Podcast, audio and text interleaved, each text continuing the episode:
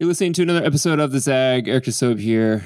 Post-Thanksgiving podcasting is always the best. Excited to have a non-LA NLC person, one of our first, Matt Tompkins from NLC National, will join us talking all things fundraising that he does for NLC and what he sees in these chapters across the country. So let's get to it.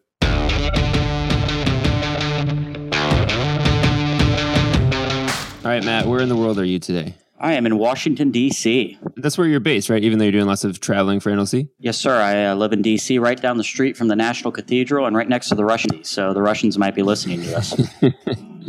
Well, hopefully they enjoy podcasting as much as we do. And people could probably tell from your voice and accent, you're not from D.C. Where are you from originally? I am originally from Louisville, Kentucky. So I was born and raised there and spent most of my life there. But I did get to go out to California for a few years. I got to breathe that nice air out there, but primarily in D.C., but a Kentucky boy at heart. Yeah, give me the scoop on Kentucky basketball this year. What's the story? So we're starting a lot of new folks. I mean, we lost some key players last year to the draft, as usual every year, but we had the number one recruiting class in the country start about 5 freshmen. We got about 8 newcomers. So they look talented. They're still a work in progress, but I think by the end of the year, when March comes around, I think Calipari is going to have them ready to go. So it's the same process every year, and you got to take it as it is. They're not going to be great out of the gate, but when March comes around, they usually perform.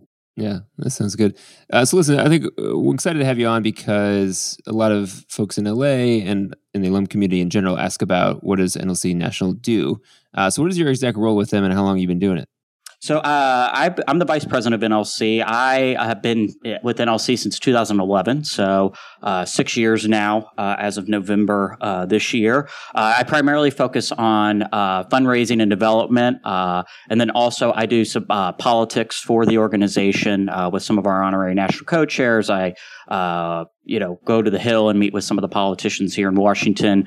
I head up, along with Ashlyn Martin, our Millennial Compact project on our policy end to really get that piece of the organization moving forward. It was a very successful project that we launched in September 2017 this year with the Millennial Compact with America, and something we're going to continue to do. So that's kind of my overall portfolio with the organization. And then I also work with the chapters from time to time on some of their fundraising and development goals throughout the year. And then what was it like to fundraise for NLC in the beginning when there weren't as many chapters, there wasn't much buzz, people didn't know who we were? I could write a book about that. I come from the political fundraising arena. So I had worked a couple United States Senate races. I had worked a couple congressional races as well and got to know some of the large donors around the country. But you go into an organization that it's not an election cycle where you have deadlines, that that there's an end goal, but building an organization is a lot different than a campaign. So it actually took a lot of work to get people to actually notice what NLC was, to having them understand of what our end goal is actually, really building out this long-term progressive infrastructure around the country and all these key communities that are going to pay dividends for the millennial generation and for the future of our country in the long run. So it was hard at first. It still is hard, but I think, as we've grown, I think we put ourselves in a great spot to continue to sustain this great organization and the work that what we're doing on a national level, but also what the key work is what the volunteers in the communities are doing, the hard work day in and day out of putting on the Institute, keeping folks engaged, building community, which is what NLC is truly about. And do you find that donors are more interested in now the number of chapters and the size and the fact that there's places in red states? Are they more excited when you share what alumni have done, whether it's become an elected official or ascend to higher ranks in their nonprofit, things like that? What do you find excites people the most? I think it's all the above. I think now, since we have a great narrative and a great story to tell, and from where NLC was back when I started to where we are now as a actually prominent player in the progressive movement, I think it's both what our alumni are doing in communities. I mean, we've got folks, we had 26 elected to office a few weeks ago in the 2017 elections. We have folks in communities around the country that are doing interesting capstones that are impacting communities. They're starting nonprofits, they're starting businesses, and building that real community and that real ecosystem in these places that I think the progressive movement hasn't had in a long time. And so I think that's key. And then I also think from a political perspective, all of this, because we are a quasi-political organization, we are building the needed infrastructure, as I mentioned before, where the parties in a lot of these areas, especially in red states where we actually have expanded to since 2011, really need the support and really need to develop those types of progressive leaders to go out there and lead in their communities. So I think it's an all the above excitement. And I think really, you know, in our politics today, I think a new face and new messengers are needed more than ever. If you look at the establishment of both parties, I mean, I think you're seeing some need for new leadership, and I think that's where millennials and where NLC is filling that void. And I know there's been conversation over the years about who is donating to us, and we've had some interesting partners, whether it's Comcast or some other folks, and we also have some very progressive partners that people are really fired up about. How do you balance that with the need that, hey, we need money to do what we want to do versus is this going to be a progressive enough place for us to be associated with? Well, in terms of who we take money from, like there's no strings attached when we take money from folks like that. You know, they're investing in us. They believe in the mission. They believe in what we're doing. Obviously, we want to have conversations with these people. The purpose of NLC is to bring people together and have an open mind on what the future is going to look like. And that's what leadership's about. It's not about sticking in your corner and, continuing to dig your heels in. And, on some things, yes. On some principled things, yes, you do. But also, if we get anything done, you're watching it today in Washington. We've got an administration here in Washington that has continued to dig their heels in and not willing to work with anybody, and we haven't gotten anything done. And so leadership's about getting things done, and working with different partners has been rewarding in doing that, and also introducing NLC to these new networks has actually helped our fellows actually advance themselves. So I look at it as a way like, yes, we are taking corporate money or money from different partners around the country, but I think it's opening those new avenues to fulfill opportunity and to give folks a new way forward and their thinking and different perspectives on things. Nice. When we come back, I want to ask you about what you're hearing in some of the chapters you're visiting, then get some of your takes on some of the national political scene. Thanks for listening to The Zag. You'll hear us in just a second.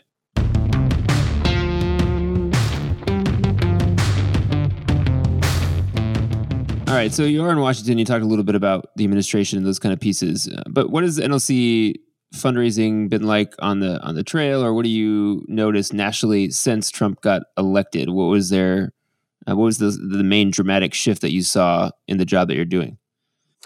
Yeah. So from the larger donor perspective, I think there's been more engagement, more willing to actually have a lot of meetings. I mean, for 3 or 4 years there, it was really hard to get in the door with a lot of people because you had election after election after election because our donors are overlapping with the political scene. There's only a finite number of bigger donors to really get funds from, which I primarily focus on. But I think there's a willingness to have those conversations, and a lot of the maybes are now turning to yes. We had our largest fundraising year this year of close to $2 million raised as an organization. And then I actually feel from the chapter perspective as well, there's been that urge to go out and really court those middle tier larger donors in a lot of chapters around the country. And we've seen significant growth in a lot of our chapter areas. I know LA did fantastic this year with their fellows fundraising. We've always had the great grassroots fundraising network that we have and has actually sustained and built NLC over the last decade. So I think that there's a lot of excitement. I think that there's a need for what we're doing in the space. And I think that's translating into funding the organization and really kind of pushing forward. So from a 30,000 foot view, I think that there's a lot of opportunity out there for NLC heading into 2018. And then from your perspective, what is really going on with the soul searching in the Democratic Party and the autopsy from the election? I think that, I think what they've been experiencing a little bit is, there obviously are some remnants of hurt feelings from the 2016 campaign. And, we saw what's been happening with Don Brazil's book coming out or the factions within the party. But I think the first Tuesday this November was was a sign that I think that we're starting to coalesce around a winning strategy, hopefully, in the long run, with the victories in Virginia and New Jersey and in some key places like Delaware County, Pennsylvania, where they elected, I think, a county commissioner for the first time in 75 years as a Democrat. So, you know, I think that there's this the energy's there in the movement. I think whether it's sustainable or not, I think that's where the work's going to have to pay off over the next, 11 months now heading into 2018. I think there's a real opportunity to take back the House. I think that Democratic leadership in the House DCCC level, I think Congressman Lujan has got a good plan. He has got a lot of energy, and there's a lot of candidates running, which we need more people to run. And I think not only at the federal level, but I also think at the local level where, quite frankly, we've been, that's where we've lost a lot of power as progressives over the last decade, with the investments by the Koch brothers in a lot of these local races. You see that actually hopefully turning the tide heading into 2018. I think we need to get Democrats elected from dog catcher all the way up to president of the United States, hopefully in 2020. So I think there's a lot of time. I think, the soul searching of the party, I think Hillary, even though her losing was bad for the country, but I think it was a blessing in disguise for the Democratic Party to reexamine itself and really try to figure out a plan to move forward instead of doing the same old, same old. And then what are you hearing about 2020 for the presidential race? Any dark horses you see could possibly emerge? Anyone that you feel like you would back? What's your take on that?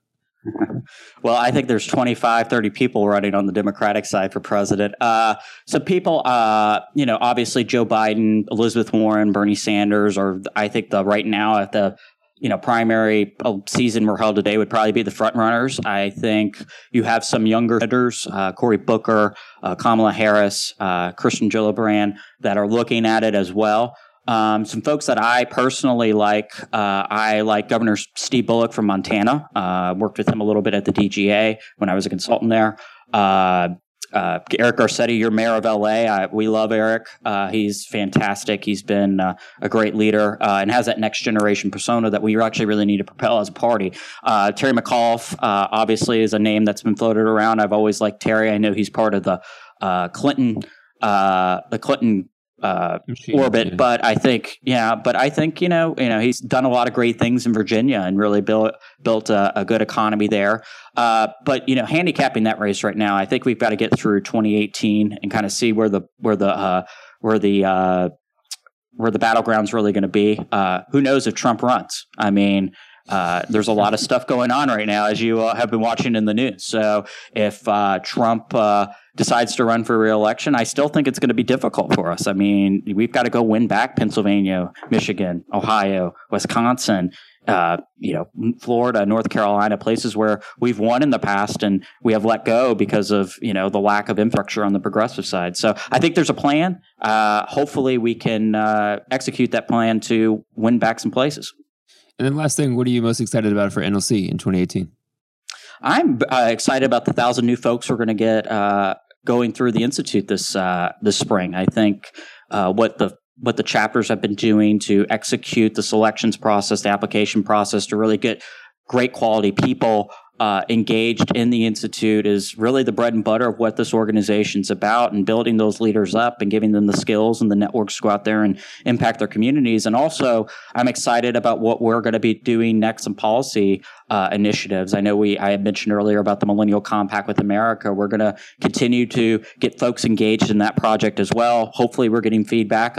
We've sent out a lot of information about the compact. Hopefully folks in LA and then across the country are giving us some feedback on that document. We want to make it better. We want to perfect it. We want this to be something that our NLC leaders look to as a policy agenda that they go run on or go advocate in their communities. I think we have a real opportunity as millennials and as a generation of Americans to make a generational argument right now, because the tides are turning right now. And so it's got to take young people. It's got to take young people ready to lead to actually change went on in our country. Thanks, sir. I'm glad you're on the case. Keep getting us them checks. And thanks for everyone who's listened to The Zag. This is episode 21, so there's quite a few. If you haven't caught all of them, you can find them in the iTunes Store, Google Play, SoundCloud, all the good spots to get your podcast. Thanks for listening. We'll catch you soon.